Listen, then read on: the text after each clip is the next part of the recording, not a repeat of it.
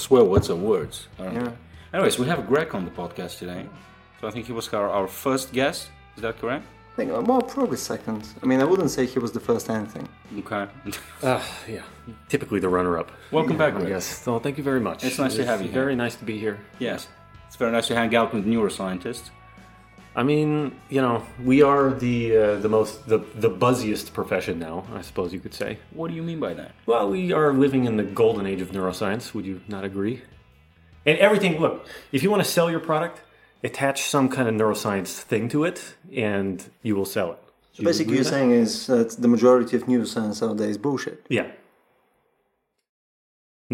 No. No. Not necessarily saying that, but I, I am saying that you know it's kind of emerging into the popular lexicon more than it is now. There's more research money being put towards the brain that there. Ha- Yeah, but mostly research money to figure out how to sell stuff better. Well, I mean, there's correct? certainly a wing of yeah the neuroscience community that is interested in such a devious activity. Yeah. and they are very well funded, as you might imagine. Yeah, because I mean, behavioral economics is also a very hot field, and I would imagine that it's it's very closely related to to neuroscientists who Yeah, are, I mean- doing this research. Look, if you can figure out how to put somebody in the scanner and figure out exactly how their brain reacts to your fucking ad, You're thinking it- about fucking right now. Yeah, it- well, that's exactly what I was just testing out right here. As a neuroscientist, I'm always experimenting on the people around me, like, It a, had the like a color real brown. sociopath. In it, What's that? it had the color brown. Um, yeah, I mean that kind of data is really useful to like neuromarketers. They would call themselves is like how do we optimize our visual stimulus in order to get people to buy our shit? I think that's the kind of the thrust of the field, Yeah. and that's kind of what we face as a as a you know population as the world moving forward. More kind of razor sharp ability for advertisers to get to our emotions, I guess. But at, the same time, the insight that you get from this research, you know, it won't necessarily be used only for marketing, you know, because it's it's going to be like a pretty universal point where you can aim, you know, a certain you know, m- manipulation, so Yeah. to say, to manipulate you not only to buy but to go in different directions. in Absolutely. Yeah, yeah, yeah. It's scary. Yeah, I mean, so you guys are destroying the world, actually. Well, I mean, just to give you a little bit of context, here, when I was in grad school, there, uh, the actual keynote speaker for this big kind of conference that we were having dropped out, and they looked locally and they found a professor who was an expert in neuromarketing to come give a talk at the uh, at the conference. And you know, neuroscientists are a skeptical bunch generally. I have never seen a group of neuroscientists this skeptical before. So, I mean, as the neuromarketers coming in and they start with like, I'll bet you thought as a neuroscientist you could only make about fifty thousand dollars a year. Well, guess what? You know, if you work like in the business school as a neuromarketer, like the sky's the limit. You know, you can make as much money as you want, basically. I mean, starting uh, on this level, that's already going to alienate pure academics who are interested in the brain for you know like Yeah, legitimate reasons. disgusting. It sounds like a sales conference. Yeah, I mean, people were really like the questions at the end were super aggressive. There was one that was just basically like, "Can you tell me one instance wherein this would actually be a helpful method of inquiry, like that what you do would actually be useful for society as opposed to helping people sell shit or like mm-hmm. manipulate other people or whatever." But wouldn't, wouldn't the argument be as well that, I mean, that, that's essentially capitalism. So, in a way, capitalism is helping society. Well, I, I also con- agree You're with that. to a degree. socialist, Greg. I mean, would I say most neuroti- neuroscience are socialists? I would not say that.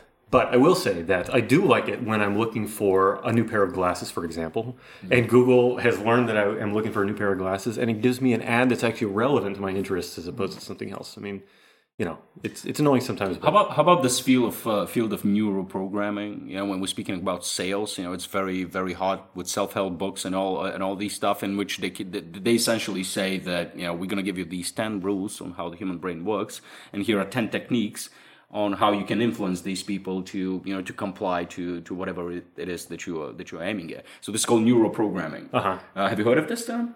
um, not explicitly as neuroprogramming. neuroprogramming yeah. so it's essentially what probably the, the the guy was talking about you know in this conference that you're referring uh, i think it's it's pretty much considered in the mainstream right now mainstream science is a pseudoscience you know that's not I mean, it sounds to me like what do you want to learn one easy trick to pick up any woman on the beach? Yes, It's yes, like yes, yeah. definitely not one size fits all kind of uh, you know. But I mean, all of our brains work through similar types of tendencies, and people have been manipulating other people and other people's brains for as long as there have been brains. Basically, I Mm. mean, cults have been in existence and have been successful for uh, for many many thousands of years and will continue to be.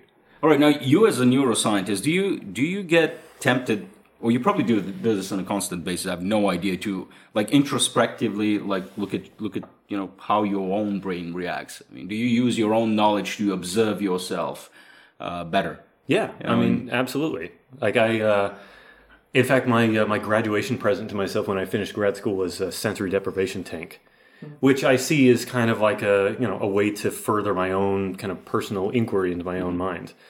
Um, you know, this is meditation is something which has been practiced for thousands of years, and and many practitioners consider it to be some degree of a scientific practice. You know, you're you're following these exact steps which have been laid out. Obviously, there are different traditions, there are many different methods of meditation, but that the development of your mind tends to follow a similar type of trajectory with these techniques. So, for me, you know, when I'm reading the testimonials of very advanced meditators, you know, it sounds pretty damn interesting to me. Like reaching these states of mind wherein you know you feel at one with the universe, you feel like you're in a state of ecstasy, this kind of thing you know, for me, these are compelling enough testimonials and common enough testimonials that that I would like to try to figure it out myself. You know, do right. the experiments, you know, in my own mind and see what happens. Because I'm not sure that there's any really other way to do it.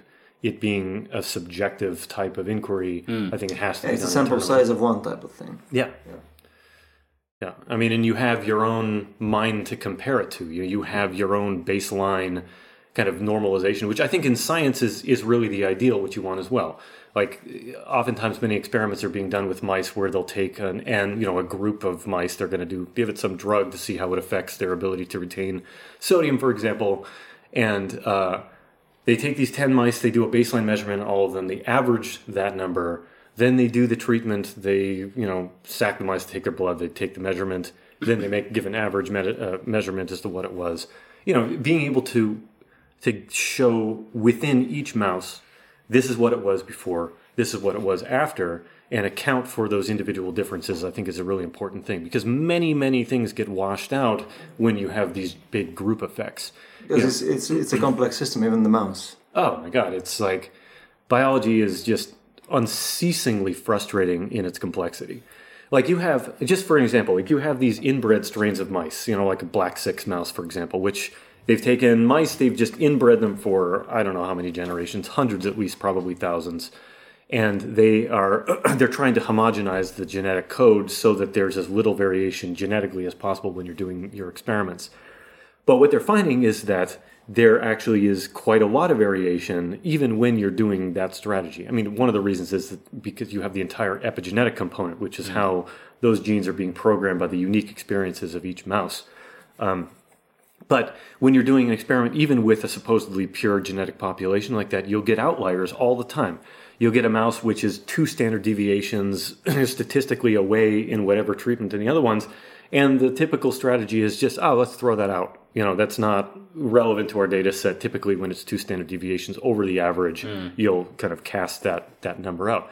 But there's almost definitely real data within that number. Anyway, so I'm, I guess, more of a proponent, like the longer I did science, of you know trying to take as many of those individual differences into account because a lot gets lost um, in that and particularly when we're talking about personalized medicine the ability to be mm. able to sequence everybody's genome i think that's going to become more and more of a thing that that uh, individual treatments are going to have to be personalized you know no no, no the issue that you that you pointed out just now isn't it like the main the, the, the main issue that social science is essentially facing so right now, social psychology is really considered borderline pseudoscience exactly because of the complexity of the of the subject that it's dealing with. Uh-huh. And there was this. Um, uh, how was it called? You know, that most of the studies are a result of of uh, ex, uh, of experiments being done to a very particular type of people. You know, uh-huh. was it called the weird uh, sample? Is so it, they they are white, uh, college uh, uh-huh. educated, Western, yep. and what was else? It, you know, meaning that they're taking only a very small uh, type of, of, of, human and they're extracting like a universal knowledge. Yeah, so right. That's the fear. It's very unscientific. Yeah. Right. Yeah, I think that's the fear with AI too. Is that the, the computer's only going to learn what kind of data that you feed it with. Yes. And you know, if your data set is taken from a very specific place, then the computer's only going to learn something about that specific group of people or that you know specific right. object. Right. Yeah. So you meditate in this tank. Yes. How, Um, how, how long do you stay there? uh, it Tell depends. us about the, the, the, the process. I mean, how do you, Yeah, yeah, yeah. How do you Uh, go through that? Well, the tank is um, basically it's like a uh, it's a small closet. It's uh, in meters, like a meter and a half by three meters or so. Like that's the floor space of it. And then there's about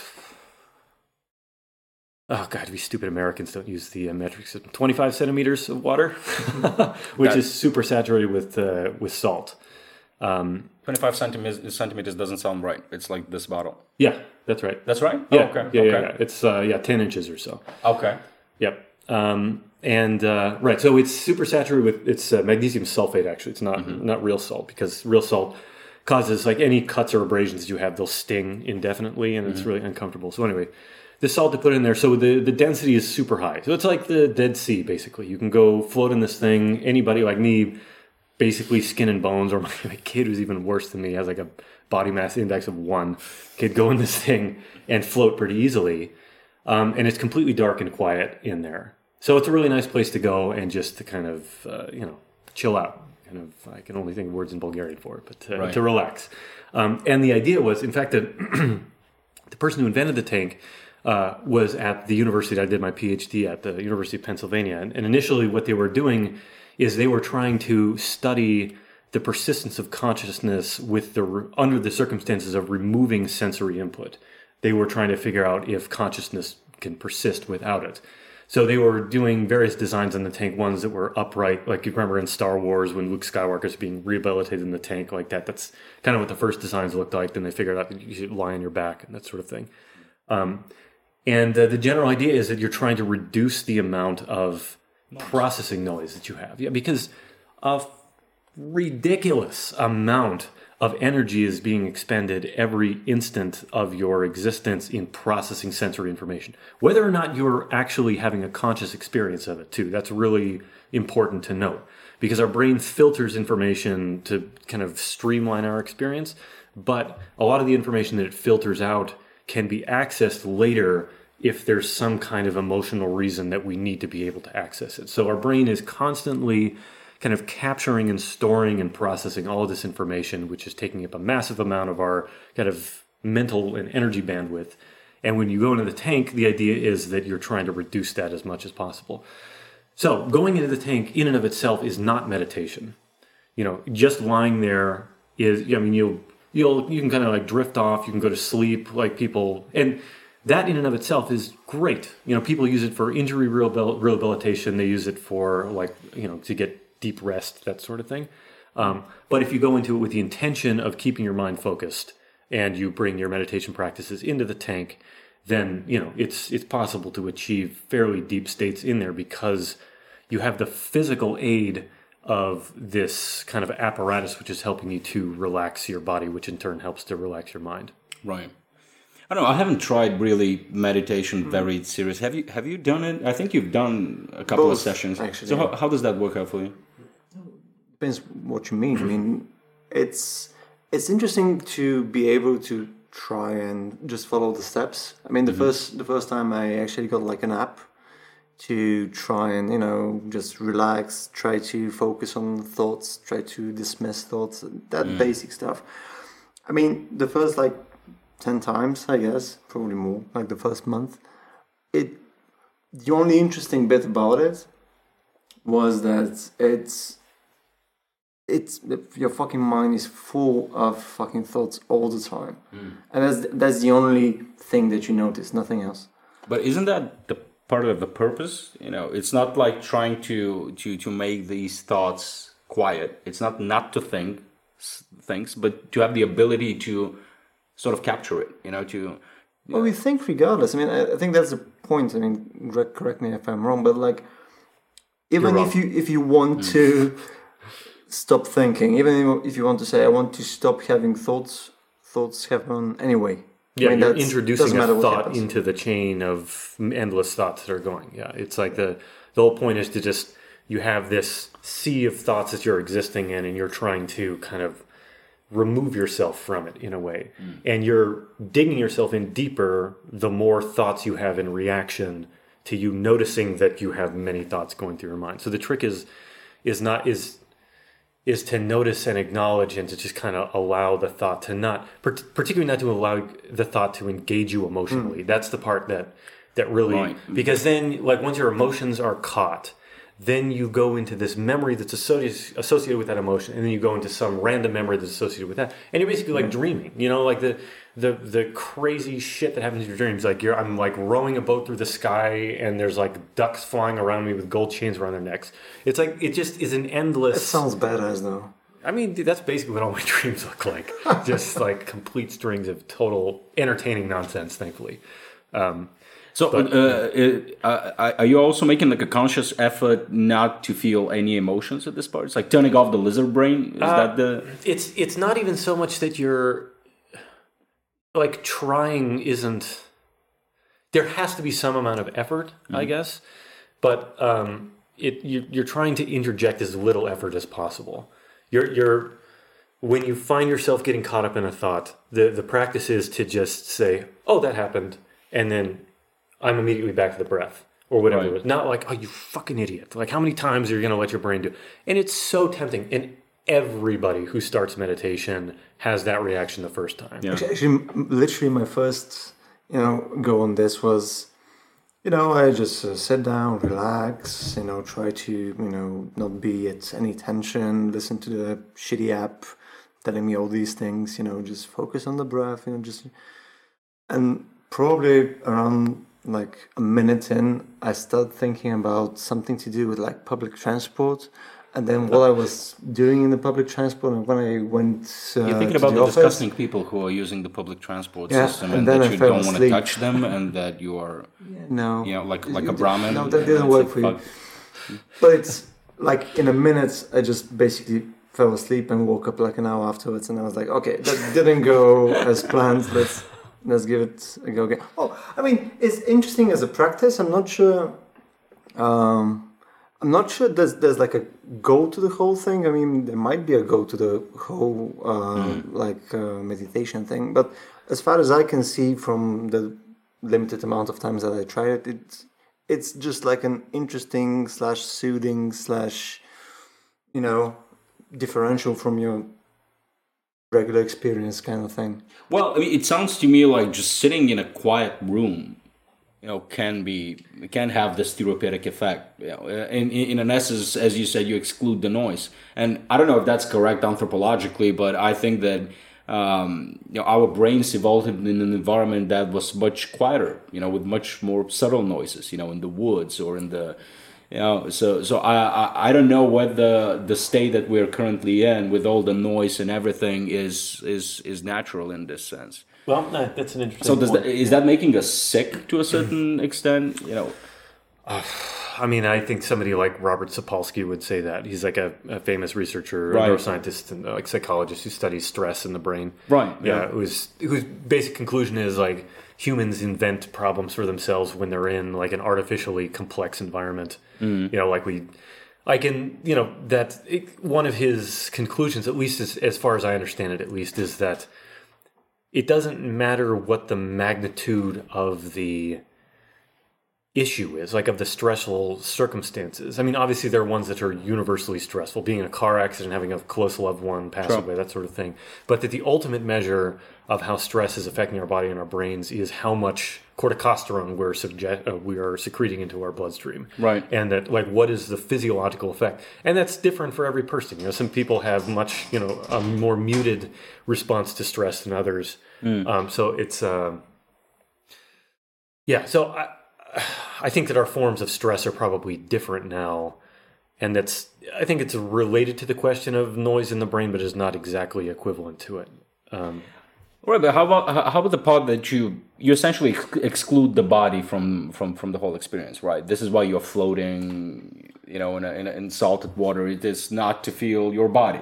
Is that is that right? uh, I, in a way, although mm-hmm. I don't think that that's exactly the way that I've come to think about it. Is that um, when I first started meditation, I was I'm a, just a cerebral person. I've always been more kind of focused on my mind than I have on my body, and I did no stretching, no yoga, none of the stuff. Just like meditation a lot, like you know, three hours a day for mm-hmm. for a couple of years at a time, and what I realized at the end of it, after I, you know, basically meditated myself out, you know, I kind of like burned myself out with it a bit and then left meditation for a while and I'm, you know, coming back to it more these days, is that um, I realized that addressing your body is part of the practice. And in a sense, the tank does help with that. If that was your implication, that that one one of the most clear and uh, I guess repeatable lessons I've learned in the tank is that you're lying there and you know it's it's kind of like a perfect pillow. Like every square inch of your body is being equally supported by this you know flexible mattress, if you want to think about it that way. That's perfectly conforming to your body. And what happens is that you lie there for half an hour, and all of a sudden, uh, all of a sudden, something kind of like weirdly like unravels in your arm, and it's just like rah, rah, rah, and your jaw starts moving up and down, and you feel this like release of muscle tension that you didn't even know you had. And every time that happens, your mind loses a wavelength of noise. It's like you break through into a clearer state of mind after that tension has left your body. There is, in my experience at least, a direct correlation between muscle tension that we hold in our body and the amount of noise that we have in our minds. So, one of the practices in the tank is to cycle through, and people do this without the tank too. You cycle through your body and you consciously relax each part of your body at you know at the same time. So you you know like when you're sitting in one spot, you've got your legs crossed or something like that. You're working on the computer Hmm. and your leg falls asleep, and you can't feel it, and it's got pins and needles and that sort of stuff. You you're kind of going for that. It's like it's almost like you're you're trying to approach sleep mm-hmm. asymptotically, like you're you're maintaining a thread of consciousness towards perfect relaxation. Like that's when you reach the really deep states of meditation where your consciousness feels as if it's gone beyond your body. Like you're not associating yourself with your body anymore. You're in a space which is simultaneously infinitesimally small and, you know, universally large. It's very difficult to describe unless you've been there, but again, this is one of those experiments that you can do for yourself. You know, it yeah. What do you mean by uh, noise specifically? Is, is it the thoughts that you're thinking, or is it Yes. something else? Yeah, uh, it, it's kind of it's like proto thoughts as well. So it's not even necessarily that there's fully formed thoughts like you would have in a in a full blown dream where there's an environment associated with the thoughts. You know, things have colors and and you can hear sounds and that sort of thing. It's almost like there are more fundamental building blocks to thoughts which are contributing to your conscious experience hmm. that you're also kind of like breaking through these. So, I mean, at the point that because the you know meditation becomes kind of almost unspeakably subtle because once you start breaking through this like stream of constant thoughts that's going through your mind you're just you're you're faced with more like deeper tensions and deeper kind of distractions in your mind i guess. Like the, the stuff that you experience when you sit down for the first time is like the macroscopic shit. Like once you start breaking through that then the, the it just becomes like um it's hard to even describe what meditation becomes at some point because it, for me it's like it's an absorption of my mind into the tensions of my body and kind of dissolving those tensions. That's like the whole practice. And as you get deeper and deeper and deeper you just uh, associate yourself less and less with your body and you reach stiller and stiller states of mind. I think like the previous time we were talking about uh, meditation with you, um, we were discussing about the the fact that most people associate meditation with bullshit. uh-huh I mean, literally, hundred percent of my friends do that, yeah and it's. Um, I think it's worth revisiting again. Why do you suppose that's not the case? Well, because usually it's um, meditation is connected with some claims, which Yeah. um, you know related to some traditions, some form of religiosity, uh, something something chakras. It has baggage, Right. Cultural Yeah, yeah, yeah. I baggage. mean, Yeah, that's- I mean, exactly even, right, even yeah. the word, right? Yeah. So, uh, I mean, to be honest, I was really, really skeptical about it as well. So, I mean, why do you think, first, that that's not the case? And second, why do you suppose that the experiences that you're having and that other people are having in, in their own way aren't just you know, some kind of uh, local phenomenon that's basically related to your brain just chilling out.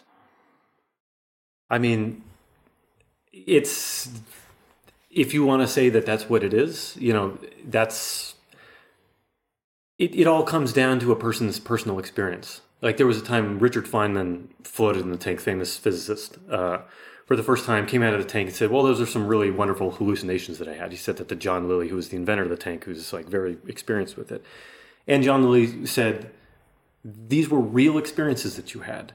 You know, this was a you."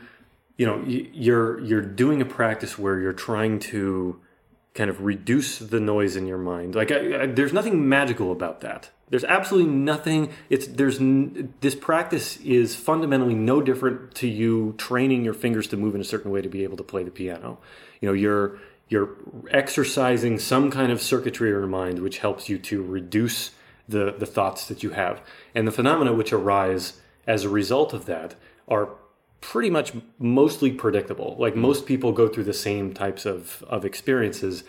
And I don't know why you would say that those experiences are somehow invalid because the term meditation is associated with a bunch of people who dress all funny and like chant mm. some shit and like, you know, use a bunch of pseudoscientific crap to like talk about what they're doing.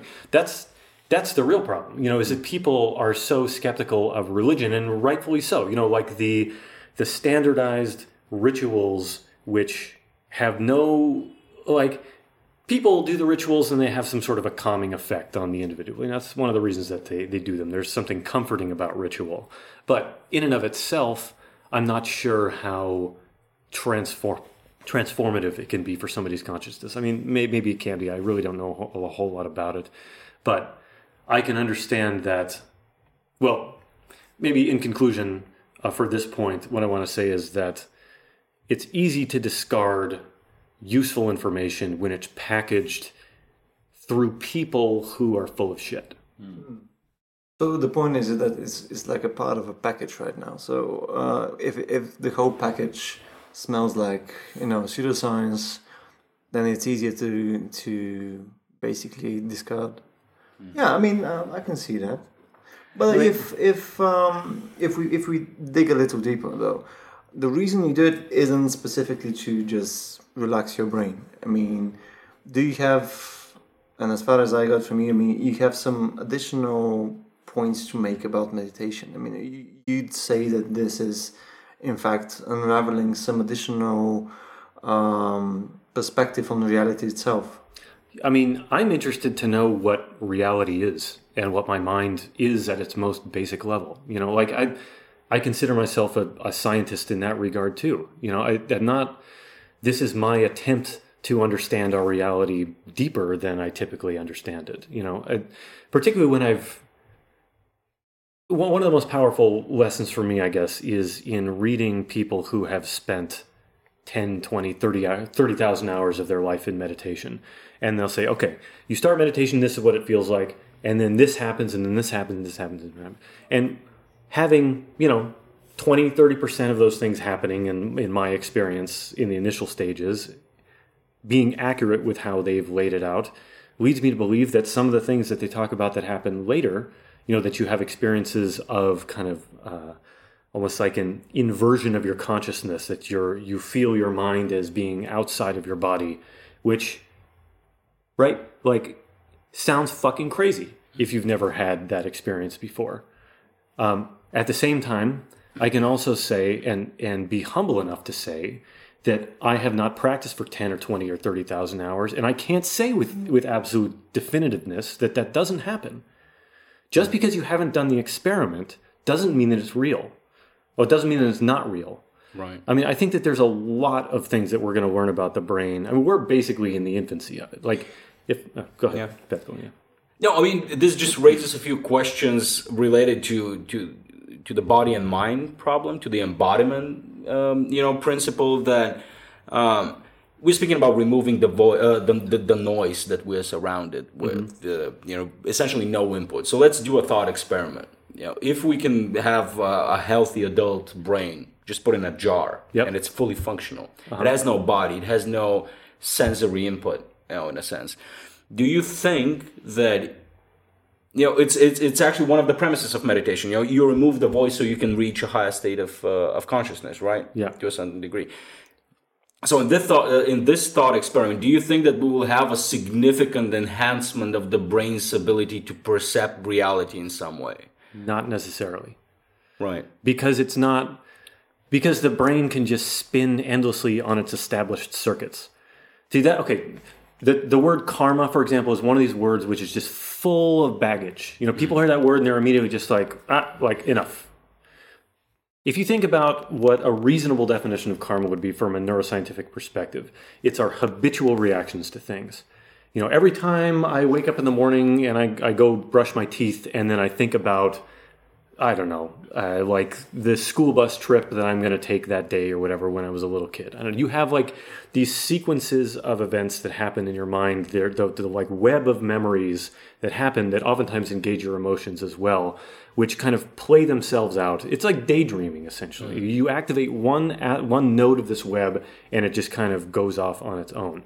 Um, so if we have our kind of accumulated reactions to our experiences that have been, you know, building up in our brain for a, a, very long period of time.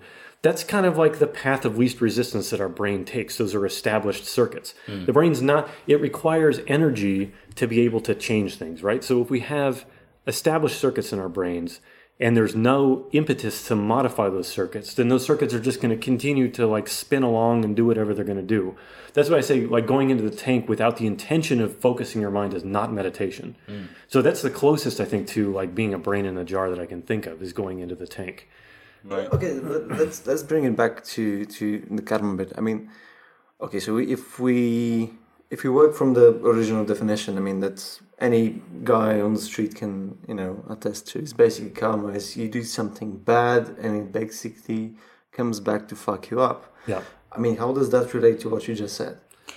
I mean, because I didn't make the obvious connection. Well, yeah. he, he, he is, and correct me if I'm wrong. The way that I understood that is you know we all have our, our, our small habits and you know we live in a society and th- there is a, like a cumulative effect here you know like our brains are wired in a certain way we react the same way in certain situations we all have our habits.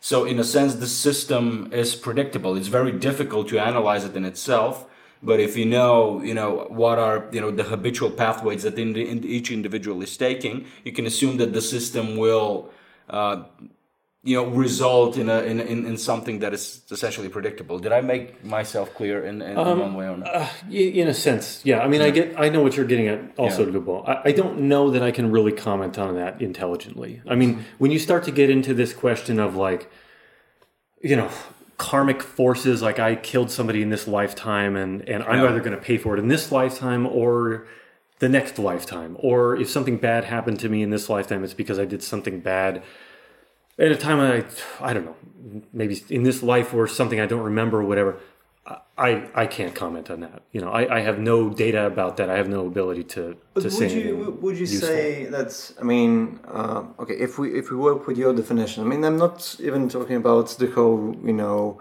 uh, pantheon of different lives and stuff and yeah, yeah. the other crazy shit I'm I'm just saying specifically about your definition I mean is your definition more related to the bit with the habits and saying that stuff is predictable rather than the um, stuff being punishable or you know a minus leads to a plus kind of no, stuff. I think b- before I let him respond, uh, j- just to add, uh, add a little bit to my previous point, I think that you know when you do an, a- an act of violence, you know as he said, you kill someone. Mm-hmm. Um, you inject violence into the system that you yourself are inhabiting.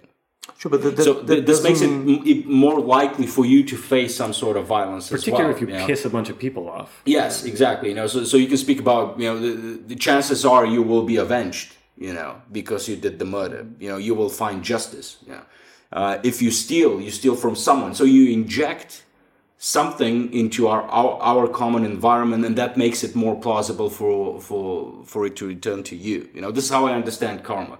You know, you you do an action Mm-hmm. and you change the environment by doing this action. If you good, if you do good deeds, So you basically know, increase- cumulatively, you will have a better system if everybody's doing good. deeds. Okay, but let's say that mm-hmm. means that you increase or you decrease your probability to experience something. correct. Yes. Uh, but it's, I mean, it's on average that doesn't lead to the same definition as karma in general. I mean, it's not Yeah, but what, tied but, but fuck, to why are we talking about action. definitions? You know, it's like the, it's the way we understand what because karma is. definitions are the way that we communicate with other people. Yeah, but I mean, karma is essentially about causal cause and effect, right? So, so this is the way that I that I that I that I understand it. You know, you cause something, and the effect would be that. Yeah. Well, okay. If we're gonna let's let's break it down and kind of the way I was trying to address it was from a more kind of minimalistic standpoint, which is uh-huh. just it being contained within the universe of our own mind. Uh-huh. We're not involving anybody else here. We're not involving societal forces or this kind of thing because it gets much more confusing in that sense. And it becomes mm-hmm. confusing when you're saying, "Okay, I killed somebody. Can I just meditate my karma away, and everyone's just going to forgive me for it?" Sounds good though. I mean, sounds great. no wonder you know people believe it, really. But when it comes to reinforcing emotional circuitry in our minds, if you're dwelling on negativity all the time by paying attention to what's happening when those emotions are being activated, we're further strengthening those circuits. You know, this is something I was talking about in the um, the discussion about kind of the the spectrum of mind, where you have disorders like uh, obsessive compulsive disorder or anxiety disorder or depression, things like this, where the you have these habitual thoughts which tend to like deepen their circuitry in their minds. It's like you're there's not enough flexibility in the system. We tend to like build in this very deep scaffolding into our brains through our repeated thoughts and our repeated actions. Whereas on the other side of the spectrum is something like psychotic disorders or schizophrenia or psychedelic states or even the states of, of young children where there's n- like relatively less established circuitry. You know, there's not a lot of It's just chaos. Yeah. yeah, it, there, there's there's less of this kind of programmed aspect to it, I guess, um, and so kind of addressing or trying to address karma in your own mind in in the way that I think about it, at least through meditation, is by removing attention from those habitual thoughts.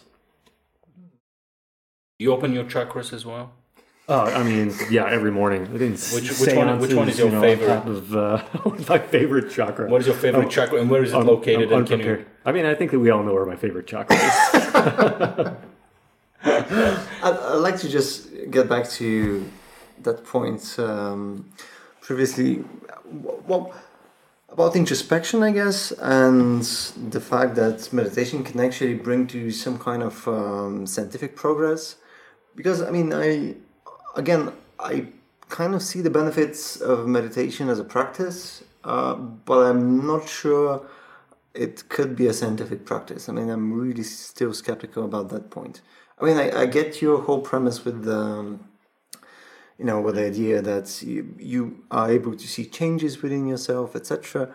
But it, it it seems like the perfect example of a, like a social science. It's self-report. It's untestable. It's it's not something you can Well, there- duplicate. Yeah, but it's very individual. It's a wellness thing. You know, it's Yes, but Mm-hmm. the thing that we're saying now is it can actually inform us about how the world works. And if we're saying this, well. then that's something else. I don't that's know. not Are you saying this? individualistic. Re- recap the question. Am I saying what specifically? Meaning that do you learn more about the world? Do you see more of it after meditation? And, and do you think this is outside of the, the subjective sense? That's I think that's I mean, the- yeah, that's like. I mean, I can tell you for sure that I've had insights in meditation which have shaped the trajectory of my uh, trajectory of my life in a very specific way that has turned out to be exactly right. Mm. And whether or not you want to argue it as this like Macbeth thing, mm. you know, that you've had this idea implanted in your mind through a very emotional experience of having like a breakthrough moment in meditation, which you know, for a relatively inex- inexperienced meditator such as myself, I consider myself as such. There's people a lot more advanced than I am. To have like a really profound experience of insight like that will like rock you emotionally. You know, you're like you want that to happen again. That's actually one of the roadblocks of meditation is like the desire for things to be happening in that sense. But that whether or not that emotional experience then has you kind of subtly arrange your life in a way to make that thing come true. You know, like a vision for what you want your future to look like, for example, which has happened to me before. And my, my life has basically unfolded, you know, in a, in that specific way. Again, I mean that's that's still an entirely subjective thing. Well, So well, it's yeah. it's even even if it helps you uh, arrange your life in the perfect possible configuration that it could be arranged then Um, end of the day, it, the only thing that it did, it could be like a fucking fortune cookie, right? It could you could Yeah. get like a bag of fortune cookies that informs every decision that you make, and it's just the right decision, and it ends up making your life perfect. But it doesn't. It, it doesn't actually say something actual about the the real world. It's just chance. So my my point is something different. Does the fact that you observe yourself, your mind, and um, you spend time just you know in this altered state, give you something that's exportable to other human beings? Let's say the fact that you are. Um, Oh, First of all, I object to the term altered state. okay. Yeah. I I think this is a perfectly natural state to, to be in. Well, but didn't mean altered state in the sense that it's uh, medicated. It's something that's uh, No, but the it, way you think. it semantically sets the practice apart Mm-hmm. from what's like considered part of a of a normal human experience. Like, I don't think that this practice is should be considered abnormal or, or It's as natural as dreaming, as you said. I mean, yeah, like it- sleep. It, it certainly requires effort, but but referring to it as an altered state, I, in my opinion, is is not doing it justice. But yeah. so So, okay, so I think that um, if you want to have objective measures as to the progress in meditation, I mean, there's certainly lots of research that's being done in that regard. I mean, behavioral outcomes are certainly a thing.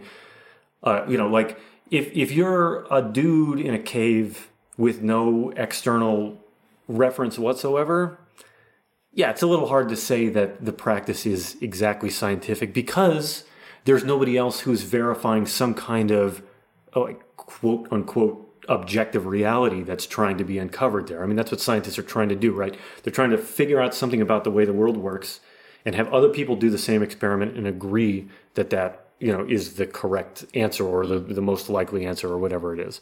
Um, but if a meditator wants to practice you know their meditation practices faithfully and reliably and then be tested like have their you know their metabolic rate tested for example their breathing rate their heart rate you know those types of experiments have done, been done a million times. Like uh, there was one you know famous experiment done with buddhist monks i think at harvard where they were able to reduce their meta- metabolic rate for i don't know 44% i think is what the, the number was you know reduce their heart rates by a tremendous amount. Um, there are uh, you know there are many instances like that. And when it comes to like a behavioral kind of um, interrogation there's one other experiment i can think of off the top of my head which was um, also buddhist monks who were being trained in um, their fear memory was being trained. So they were being shown images and they were being, being given electric shocks in association with frightening images. Um, so you do this a couple times, then you show somebody the image, and they have like a galvanic skin response. You know, they're like they're tensing up. Basically, a lie detector test is telling you that they're having some kind of a stressful reaction to looking at that image. because they're expecting the shock. Yes, Yeah. non non meditators will retain that fear response for much longer than experienced meditators. So an experienced meditator would be able to once they realize that there's no actual threat associated with this image, they'll be able to more easily consciously uncouple the emotional experience of that reaction with the objective image, you know, in and of itself. Like because the image in and of itself does not have any emotional content. It's our interpretation of it which gives it the emotional content. And so they're able to decouple that easier. So the technique is like universally applicable. It can be exported. You can teach someone how to meditate, but the effects are are always subjective. So you can't really export the effects, you know, but Yeah, but uh, I wasn't really talking about the effects. Anyways, uh, what I'm getting from this is that basically you can observe people meditating. You can, you can turn it into some form of uh, science to be able to devise tests and see uh, some kind of wellness or betterment in, in, in people that are meditating, you know, that's doable. That and that seems measurable. The bit that doesn't seem that measurable is perhaps the bit that you spoke about uh, during our event, the discussion panel. Uh, So, I mean, that bit is essentially a self report that's uh, making a claim about reality, right? So, it's, you know, about the ego dissolution stuff. So, I mean, that, that bit, I'm, I'm, I'm guessing I'm still a bit skeptical because, end of the day, that's not something you can measure uh, as an outside observer. You can only self report it. And if you can only self report it, then it gets into bullshit territory. Well, I mean, the, the other thing that I think it's important to say is that just because you can't measure something at this point in our current state of technological development does not mean that it's not that that doesn't exist. And you're smiling at me like a jackass, and I know why. Because that sounds like fucking horseshit, right? Yeah. That sounds exactly like, oh, well, you're just making some excuse for it. Get this, dude. If you're going to stick somebody in the fMRI machine and you're going to be analyzing their brain activity, you know, first of all, what you're looking at is you're looking at the activity within a voxel, which is a three dimensional pixel, which is about a millimeter cubed. In that voxel are, I don't know how many neurons, probably 100,000 to a million neurons minimum in that space. You know, the, the, the minimum resolution of this scanning technology. Furthermore, what you're actually measuring is the state of oxidation of iron molecules in hemoglobin, which is an indirect measurement of neuronal activity anyway. You're basically seeing how much food that region is consuming. Like imagine that you're an alien observing the Earth and your most powerful telescopes are only able to observe the most macroscopic events on Earth. Let's say like How hot it is. yeah, It's like how hot it is. Like maybe gigantic boats are moving from one side of the planet to the other. Like, what would you conclude from that data? You would you would have absolutely no fucking idea what's happening in the kind of greater details of that uh, of of the planet of like all the things that are happening on an organismal level on like a human level on an emotional level on an internal level all of that is completely opaque to you and it's because your instruments are not good enough. So right now to say that because and there are states uh, you know um, measurable changes in brain activity even with our current technology that can give us some kind of insight as to what's going through somebody's mind. Can they give us the perceptual and emotional experience of what somebody is experiencing no fucking way.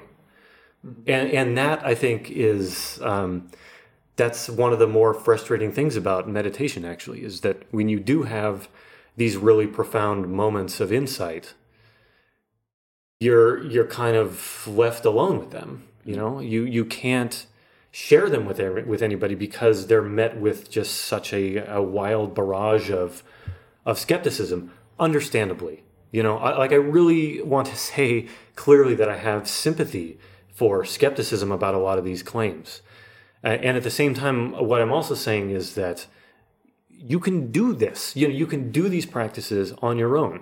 It's not terribly easy. You know, It- like meditating for five minutes a day is not what I'm talking about. Like there's a greater commitment, you know, to this, and that's one of the reasons that I think that that people are not willing to take. They're not willing to uh, to take it on, or they're easy to just kind of dismiss it because most people do it in a really superficial way. And because of that, a lot of like bullshit conclusions are drawn from it, just as they are from you know religion. Uh, you know, you have I don't know, like a uh, maybe I don't want to go down that road uh, at the moment, but um, it's I think it's a mistake to categorically dismiss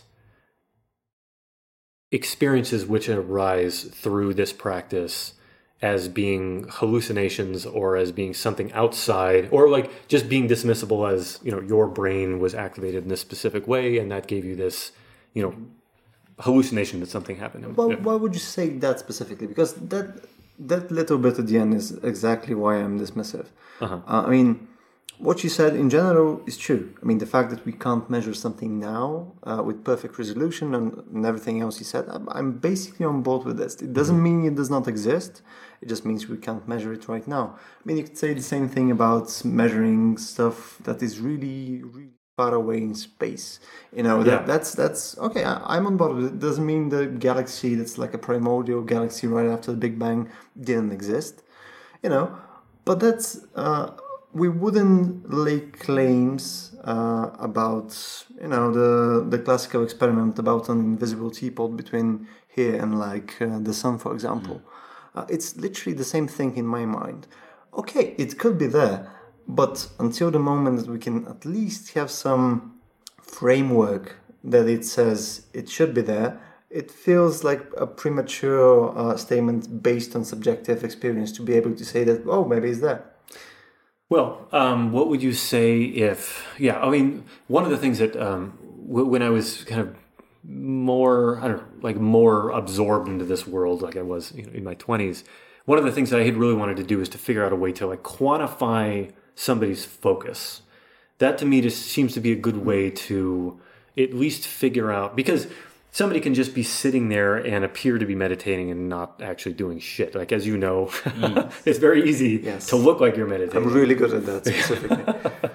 Um, so having some kind of input measurement, I think, is is a really you know important way to begin. Um, but you know what you said about space is, I, I think, a, a really important thing to kind of return to that galaxies, like galaxies, were only discovered was it I think 1918 uh, by an astronomer in California, I believe it was. Like before that, like that expanded our our understanding of the universe by, I mean, Definitely. basically an infinite amount. I mean, that within the span of our lifetime sitting here, that astrophysicists and physicists are, are, as I understand it now, coming to a convergence on the idea that we live in a multiverse as well. I mean, these are big ass ideas. Um, so, I guess what would you say if you personally were to have put in, let's say, for 10 years, you're, you're going to say, I'm going to meditate for one hour a day for 10 years and this is like the commitment I'm making to my you know investigation my own, into my own mind. What do you think your own conclusions? I mean, it's hard to say. Like if if you had some deep experience of ego dissolution, you forgot who you were, you didn't feel as if you were in your body anymore. I mean, this kind of thing. What would your own conclusion be? That's difficult to say because it's ten goddamn years of doing that one thing. I mean, I'm I'm invested in that shit. So I mean, I have a vested Yeah. interest to have, have some sort of benefit at the end of the day. So I might be incentivized in a in a weird way to say that something has meaning and it doesn't. I would. I mean, again, I'd like to just pull back from this and say the following. Uh, again, it, it could be something. It could it could really be some sort of description of reality that we don't have access to with the technology that we do have right now. But the key difference between that and uh, ast- astrophysics, for example, is that it doesn't come from some kind of methodological approach, but it comes uh, rather from a subjective practice, and it's it it's not uh, it, it's not a set of mathematics that it shows that it should be there, and then we technologically are able to prove that it's true. It comes from I thought of it, and yeah, Yeah, but you have you, you have an issue with anecdotal evidence. You know, Yeah, anecdotal definitely. evidence is not evidence. But the moment that you accumulate, you know, statistically significant number of people who are claiming that they are having a certain experience, you might come to the conclusion, and that conclusion to be truthful, although not testable, that this might be actually true. Yeah, or and this might be actually happening. or that like a bajillion people had that experience means that that's just the kind of experience that those people have and it's you know it's a kind of result of your um, neurochemistry and that's just the thing that brains do it isn't some kind of underlying reality that that's But how is that not reality? no, I mean it is. It is a kind of effect that you're experiencing. I mean, um, again, I'm not really saying that that's not something you experienced or I wouldn't experience in in um, in my own turn. I'm just saying that having had that experience, it doesn't give me an idea that there is, let's say, a self that's beyond my mind, or it isn't. Um, that doesn't mean that the self doesn't exist or something. That that kind of why stuff. the I mean, hell not, by the way? Because again, it's not something that's testable. It's only reportable. And if it's reportable, you can't really say something that's uh, as big as that. Yeah, but, that, but, but but you have a problem with the definition of truth. Yeah, it's a, a dream is is a reality. You know that that that that happened. Okay, a so dream is a reality. So if you experience, you know, that you fly in another universe, that's not something that you can observe with a telescope. Yeah. But the fact that you saw it doesn't necessarily mean it's not there just because it's a product of your brain. Just because something is a product of your own individual observation or the firing of your brain doesn't mean that, yeah, you probably are the only person who managed to reach a freaking fourth dimension that people might discover in a thousand years. Uh, you just don't need to be such dismissive, I think, of like but stuff like that. I think I think we have to be because there's a difference between It's your, yes, your kind be- of your kind of subjective reality and Right. your kind of truth or however you like to phrase it, and objective reality and you know the physical world. yeah, and I sure. think having claims about the physical world that don't come from uh, understanding of it that's beyond me flying on Yeah, the but that's what he says. What You know, at this point, it's not something that we get. At this point, this doesn't Mm-hmm. mean you know that we don't, we won't be able to measure it. in- I mean, yeah, that's exactly right. Because subjective and objective, be, they merge into one another when you have the ability to exactly measure every variable. Yeah. I mean, magnets are magic. You know, if you bring them to the fifth century, you will blow their fucking minds.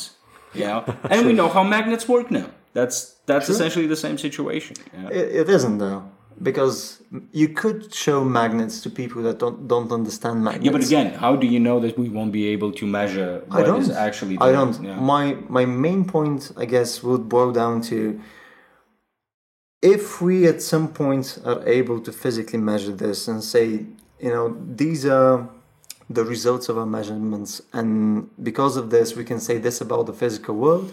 I'm on board with this. I mean, Hmm. just sign me up for that point when that happens. Before that, I'm fine being on the trip to Unicorn Land and Cool. just you know sitting in a in a tub full of salt and feeling sexy.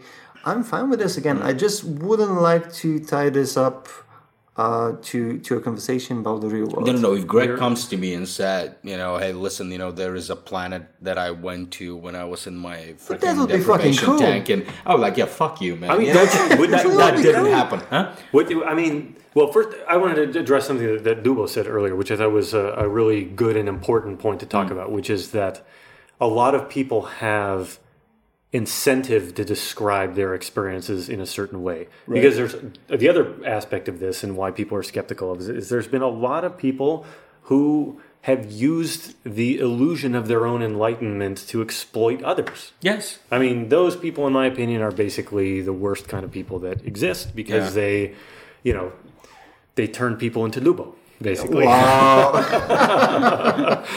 Um, but so, yes, I mean that's I, in this book. I, I was recently reading about the history of psychedelics. That was a point that they made uh, that I thought was also very interesting, which is that people come out of that very emotional experience feeling almost evangelistic about it. You know, we were we were talking about this the other day as well. That um, I, I studied epigenetics in grad grad school, which is how the environment programs your genes. thought you said Greg School. In grad school, that's right. that's, my, that's my new.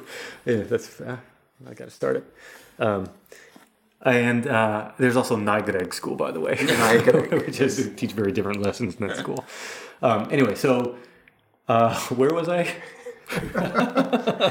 About the epigenetics. Yes, uh, right, effect, yeah. right. So you have epigenetic effects, and you have in the same way somebody wants to. You could just have people in this world who just they just can't stop themselves from fucking that girl or fucking that guy or Yeah. whatever it is, you know, and they they are just driven at their very core by this, and the the flip side of that is the sort of epigenetic aspect and programming that is relevant to our evolution. You know that we are able to share ideas with one another, and that helps us to you know avoid the next tsunami. For example, there's a lot of interesting stories about that in in Southeast Asia.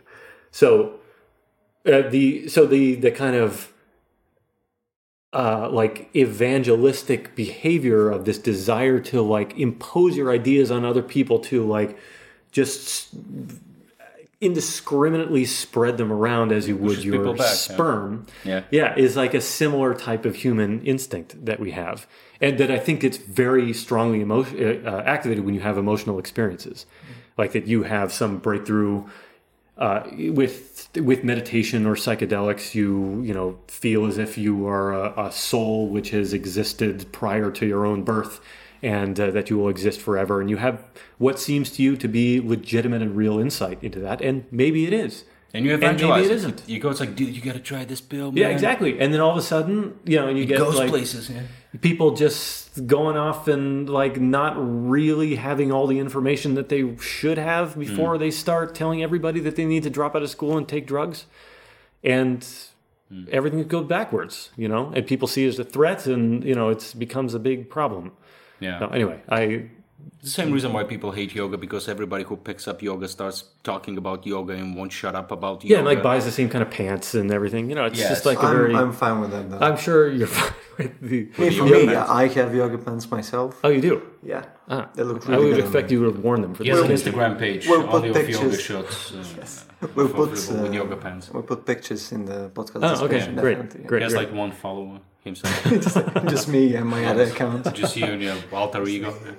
Well, the other thing that I wanted to say on this topic, though, is that I think that the opposite of that is also true, which is that if you skeptic, like, skepticism is different than a, a useful skeptic, in my opinion, is one who has one copy of the skepticism gene. You know, if we're just going to Yeah. like simplify it into this like fantasy world, mm-hmm. one copy of the skepticism gene allows you to be fiercely skeptical of ideas which seem suspect and demand evidence and this sort of thing, but you still have an open mind to the possibility that there are things out there which you don't know, or that you know, with our current state of being able to measure things, uh, you know, allows for that possibility. Yeah. And then you have people who have two copies of the skepticism gene who uh, will believe for somehow will be all into like conspiracy theories and things like this whereas which i don't understand at all which is that whatever the mainstream media is telling me is incorrect but this other kind of like fringe idea is absolutely correct mm. and is not subject to my skepticism for some reason. Now, anyway, that that if you the point is that if you go into an experience or or like a practice expecting that what is going to happen to you is complete bullshit, mm-hmm. then I don't know. You know, I don't know what's going to happen under those circumstances. You're probably not going to enjoy it very much. Uh, I would say that that's uh, kind of a slam dunk. But I tried humming in yoga class. It sucks. I yeah, you probably weren't wearing the right pants. probably. I wasn't wearing any. okay, let's not go there. Wow, that went south. I wanted to show my chakras. But I mean, uh, skepticism is a, is a funny thing. With so we had like a, an event about the flat Earth, Right. and we we're literally talking about the same thing. That like um, conspiracy theorists are basically skepticists, uh, skeptics. You know, on you know turned up to 11 Uh-huh. You know, ultra skeptics. Um, but I'd say when when we discount that you know crazy end of the skeptics spectrum, there's still uh, a difference between that one gene skeptics. I mean, you could you could be way too skeptic without being crazy. I think. I mean, I have a bunch of friends which are kind of kind of crazy skeptics, but not crazy crazy skeptics. And I think that's more of a type of inquiry. Uh, I mean, what I mean is, what you like people to think about your practice is just give it a try, right? Just give it a try and try to keep an open mind. That's basically your kind of skeptic that kind of works for you. Uh, the other kind of skeptic is, no, this whole enterprise is bullshit, and me trying is a waste of time. I don't know. I mean, I'd I'd side with uh, type one. I mean, I tried this the thing. Yeah. I'm just skeptical regarding some specific claims which clash with. Because you're doing it wrong, man. yes. Yeah, yeah, yeah. I'm. I mean, the just imagine. Well, first of all, thank you for injecting more gray area into my very simple thought experiment. um, but you know, imagine you're playing piano and and you can only play piano in a room where nobody else can hear it. And That you, sounds good, though. Yeah. yeah, well, yeah, initially, right? Yeah, because you're like pounding on the keys and it sounds like shit for a long time, right? For a long time. and after many many years of diligent practice, you're able to play Hungarian Rhapsody Number Two perfectly. You know, but nobody else can hear you playing Hungarian Rhapsody Number Two perfectly because this room is completely sealed off from the rest of the world. Like, I guess the the the um, the kind of parallel that I'm trying to make here is to know that the, the training of the brain is a similarly long and arduous process as is training your fingers to be able to play the piano very well and that having an open mind as to what experience feels like after that degree of practice is probably a good idea Absolutely agree. Petko. looking at me, man. Um, hmm. That is a good point. I mean, about about, about the skepticism thing, I, I noticed that with you quite Yeah. quite quite a lot. Um, you know, I, I I think that what defines in which spectrum of the skepticism you know scale you you belong is is what are your standards or what is your definition of what is truth you know it's like what is what is, what is it that, that you believe is the is the instruments that you should use in order to understand if a fact is truthful or not so you're kind of a radical in terms of the method you know you you, you want evidence One know, might say objectively it's- measurable One might say that I run an organization about science and rational thinking. Yes, yes. One, one, so one might suggest something like that. Uh, but yeah, I think I, I- think that being open-minded, you know, I think it's a sign of maturity to understand your own limitations. And also, if you think that uh, this method is perfect, or the knowledge that we have is a good basis to understand everything else, you know, yeah, I mean, we measure action potentials in the brain and it's simple electricity. You know, that sh- you know, what this tells us is that's purely mechanical, and it's probably you know stupid to say that you can reach another level of consciousness if we're just speaking about some fucking electricity, right? But you need It's to. a different language, at least. I mean, uh, I wouldn't say it's stupid. It, I'd say that it's perhaps using one type of language that doesn't mean actually anything in the physical world. Right. Uh, Well, that's that's the Wittgenstein, you know, problem that we have. You know that we we we live with with a with a world frame that is that is formed by by the language that we use and by the definitions and by the semantics of uh, of, of of the whole thing. In this sense, I, I think we are fundamentally limited in understanding you know many of the things that people are subjectively witnessing and, and, and feeling at this point. So I, I just think that we are not as as you know as mature as is probably necessary, you know, to to to understand all that.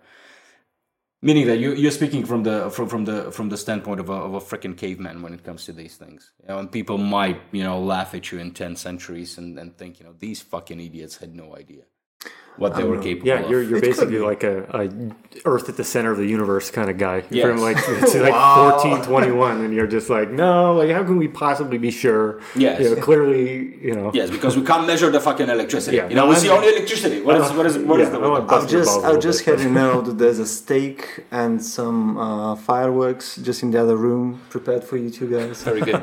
just in case you'd like to make Very your claims known. yes. Okay, guys, I think I think we should stop with the Gestalt stuff. Gestalt. Okay. And yeah, Greg. Uh, uh, wait, I just want to clarify something. Were you just threatening to burn us at the stake? Essentially, yeah. Okay, Well, alright. good that you caught that you know, Yeah. several seconds later. Wanted to, All right, you have no, any I last just wanted to make sure because the, the fireworks were slightly So uh, what what, more what, spectacle. What was your final it's meal be? You know, if. Uh, I mean, shkembe chorba. Ashken Bertrand, That's right. That's right, man. But we'll It's a be good choice. we'll be in a, in a sensory deprivation tank, so you can really appreciate you know, the, The little shkembe chorba. bits of the shkembe chorba. Why not?